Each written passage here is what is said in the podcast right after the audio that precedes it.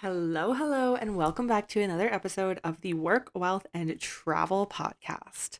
I'm your host, Nicole, aka Nomad Neeks, and I love talking about everything digital nomad, expat life, traveler life, and being a true global citizen.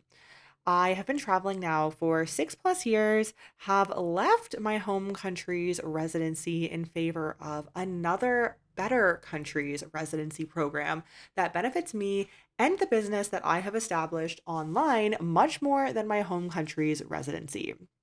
I have built an online business which allows me to sustain myself while I'm traveling, and I call myself a true digital nomad, but more importantly, a global citizen.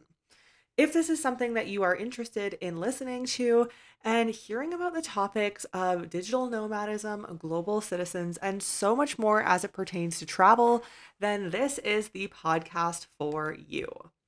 So, in today's podcast episode, I am going to be talking about a very fun topic if you are a digital nomad or wanting to become a digital nomad in the near future. What I'm going to be talking about today is the most affordable digital nomad visas for remote workers. As I'm sure you know, since COVID, which was about three years ago now, which is pretty crazy, um, there have been many, many countries popping up with different digital nomad work programs. Work, by work, I mean that you can go there and you are actually able to work and to get a visa because you're staying in the country for an extended period of time, contributing to that country's economy and working remotely from whichever job that you have, working from your laptop, having that true laptop lifestyle, which I know since COVID, many, many people are either wanting or are getting. So it is really nice to hear that there are some affordable digital nomad visas out there because quite a few digital nomad visas, if you haven't looked into them, there are probably about 25 or 30 at this point now. And I'm sure new ones will continue to pop up in different countries.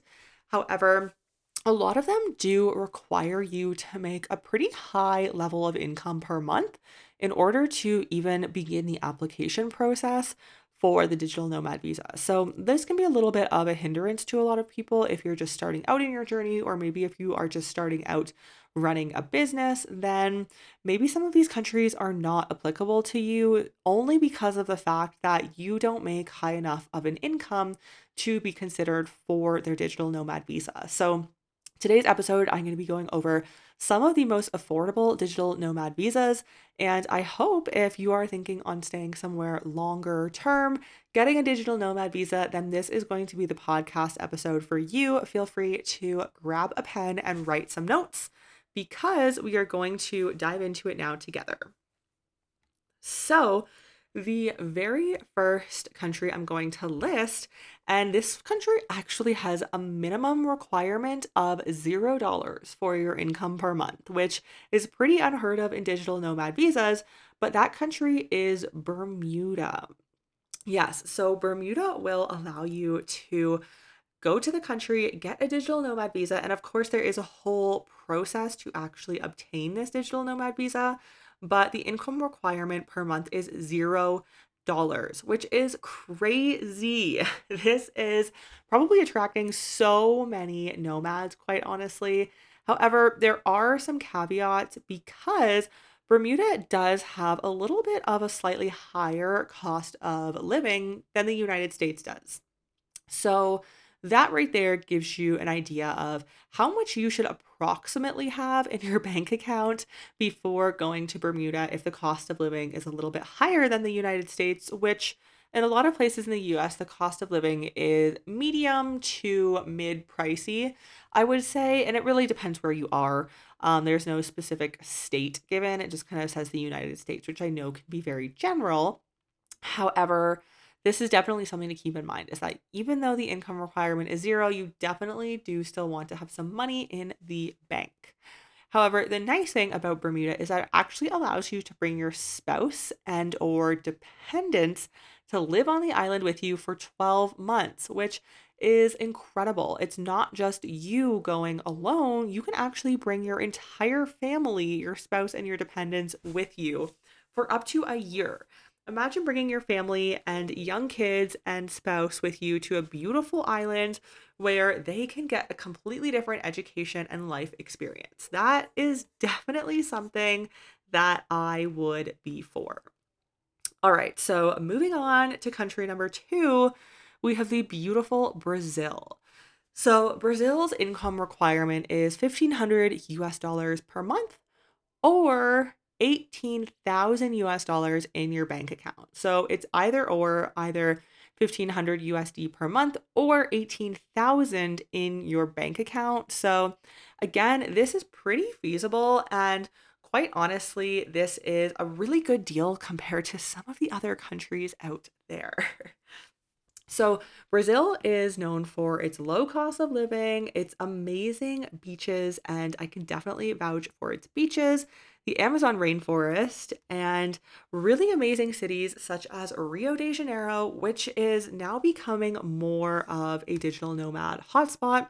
And I'm sure with this visa, it will become even more of a digital nomad hotspot. So, um, one of the really good benefits of the digital nomad visa for Brazil is that you have to either work remotely, so you have to have a remote work job, or you can just save enough money, that 18,000 US dollars. And if you have that in the bank account, you may not even need a remote work job. You can just go and apply for the visa. And as long as you have that in your bank account, they will allow you. Once you do the whole process, of course, they will allow you to have that digital nomad visa. So that is a really nice perk of Brazil. I haven't heard that with too many other digital nomad visas. And again, Brazil does allow you to bring your family, your immediate family, with you. So, spouse, dependents, you are able to bring them to Brazil with you on that digital nomad visa. So, meaning they don't need their own digital nomad visa, they can just go on yours as long as you apply. And you apply and get accepted with whatever income requirement you choose to go with.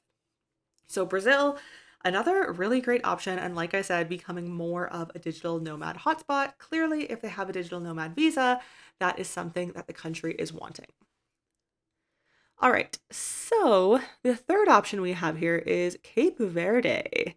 Now, the minimum the minimum income requirement here is 1500 US dollars as an, as an average bank balance, which is insane. That is a very low amount. I'm actually very surprised that they would even allow this to be such a low income requirement on their digital nomad visa, although it is great. And I'm sure the cost of living is quite low there but it doesn't require a monthly minimum um, income like most of these digital nomad visas will.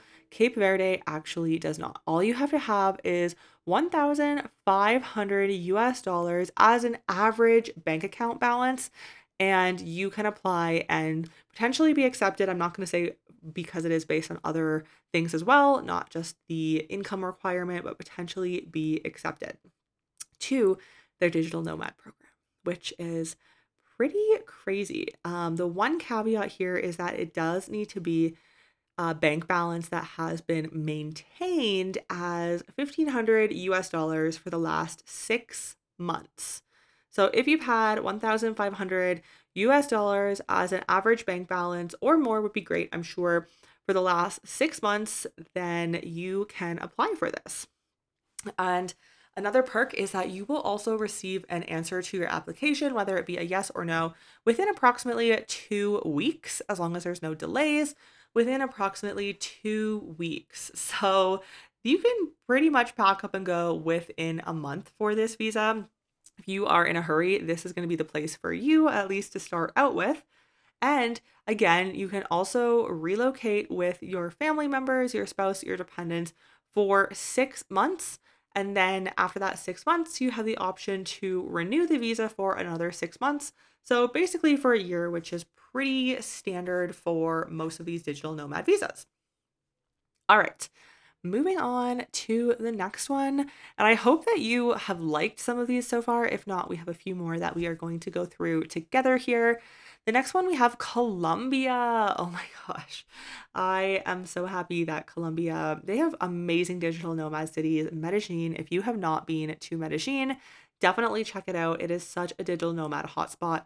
When I think digital nomad hotspots, there are three or four places I think of, and Medellin is one of them in the whole world. So if you are wanting to become a digital nomad, Colombia might be a good place for you to start.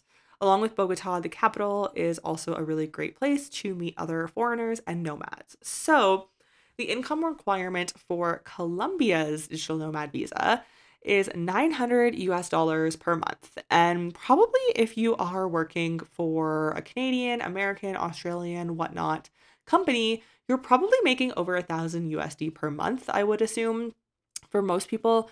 So, $900 per month as a minimum income requirement is pretty low.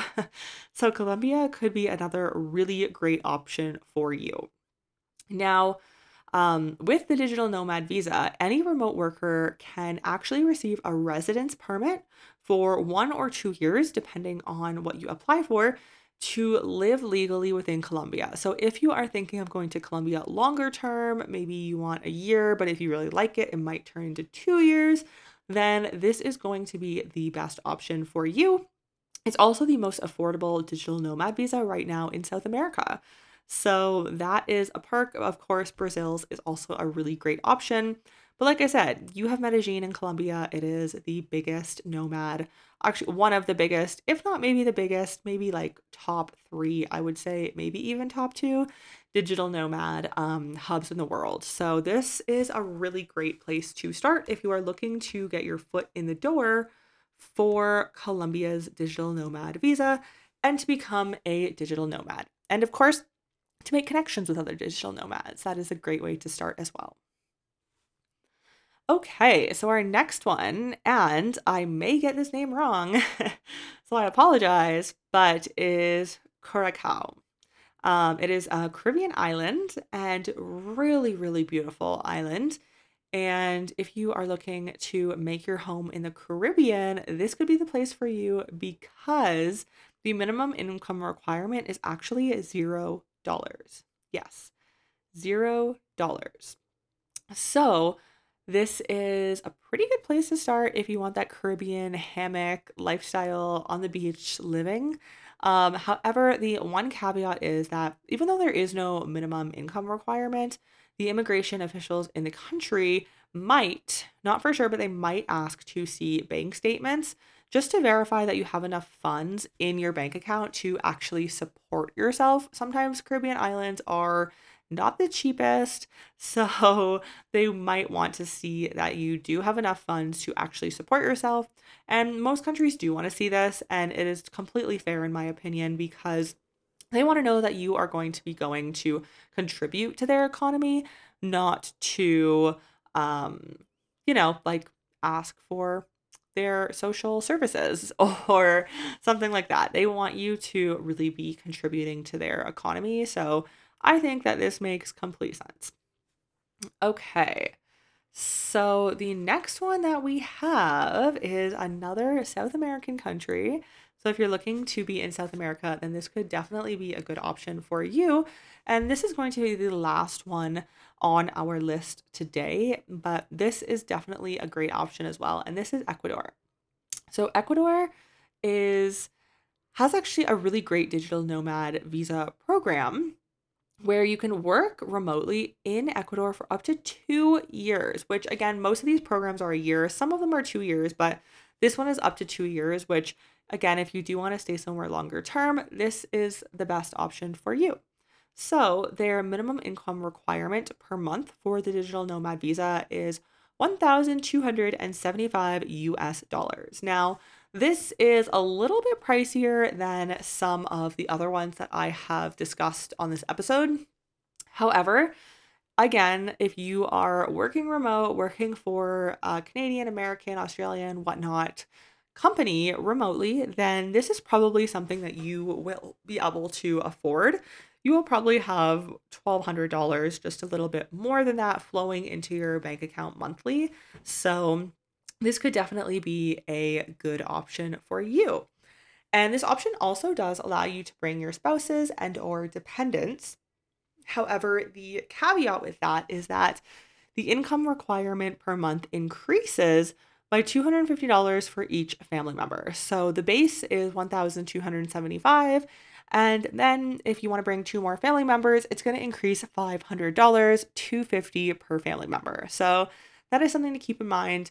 Not always face value. You will have to add a little bit more to that amount if you do want to um, bring a family member or a spouse or dependent. Now, one of the really nice things about this visa, which is very attractive to me personally, is that if you hold this visa, you will not actually be taxed on any of the income that you have earned outside of Ecuador. So, anything that you have earned inside of Ecuador that's flowing into Ecuador, you will be taxed on. But if you have clients in, let's say, Canada, America, wherever, and you have your business set up there, and that money does not touch Ecuador, then you are not taxed on that money in Ecuador, which is very, very nice as a resident of Ecuador for the one or two years for however long you end up getting the digital nomad visa for. So, this is a huge perk. This is a huge perk. Let me reiterate. Um, as somebody who has left their home country as a tax resident in favor of another country's tax laws and residency. Um, this is definitely something to think about if you're running your own business. Um, maybe not so much if you're a remote worker because your main company is probably based in one country, but if you are running your own business, then this is definitely something to consider. So, these are some of the most affordable digital nomad visas that are currently out there as of beginning of 2023. Again, these nomad visas can change, and I'm sure they will. The prices and the requirements can also change. So I encourage you to truly, truly look up whichever country's digital nomad visa you are looking into going to first. Um, because, like I said, the criteria, the prices, different things can always and are always changing. So that is definitely something important to consider throughout this whole process. I hope that you enjoyed this episode. Please reach out to me on Instagram at nomadneeks. I would love to hear if this episode helped you and if you are going to be starting your digital nomad journey. Perhaps one of these visas sounds really intriguing to you. You want to learn more. I would love to hear that. I love to chat anything travel, anything nomad or global citizen. That is where I live. So feel free to reach out to me on Instagram at nomadneeks. Let's connect there. I hope you enjoyed this episode of the Work, Wealth, and Travel podcast. I am your host, Nicole, and I will see you next time on the next episode.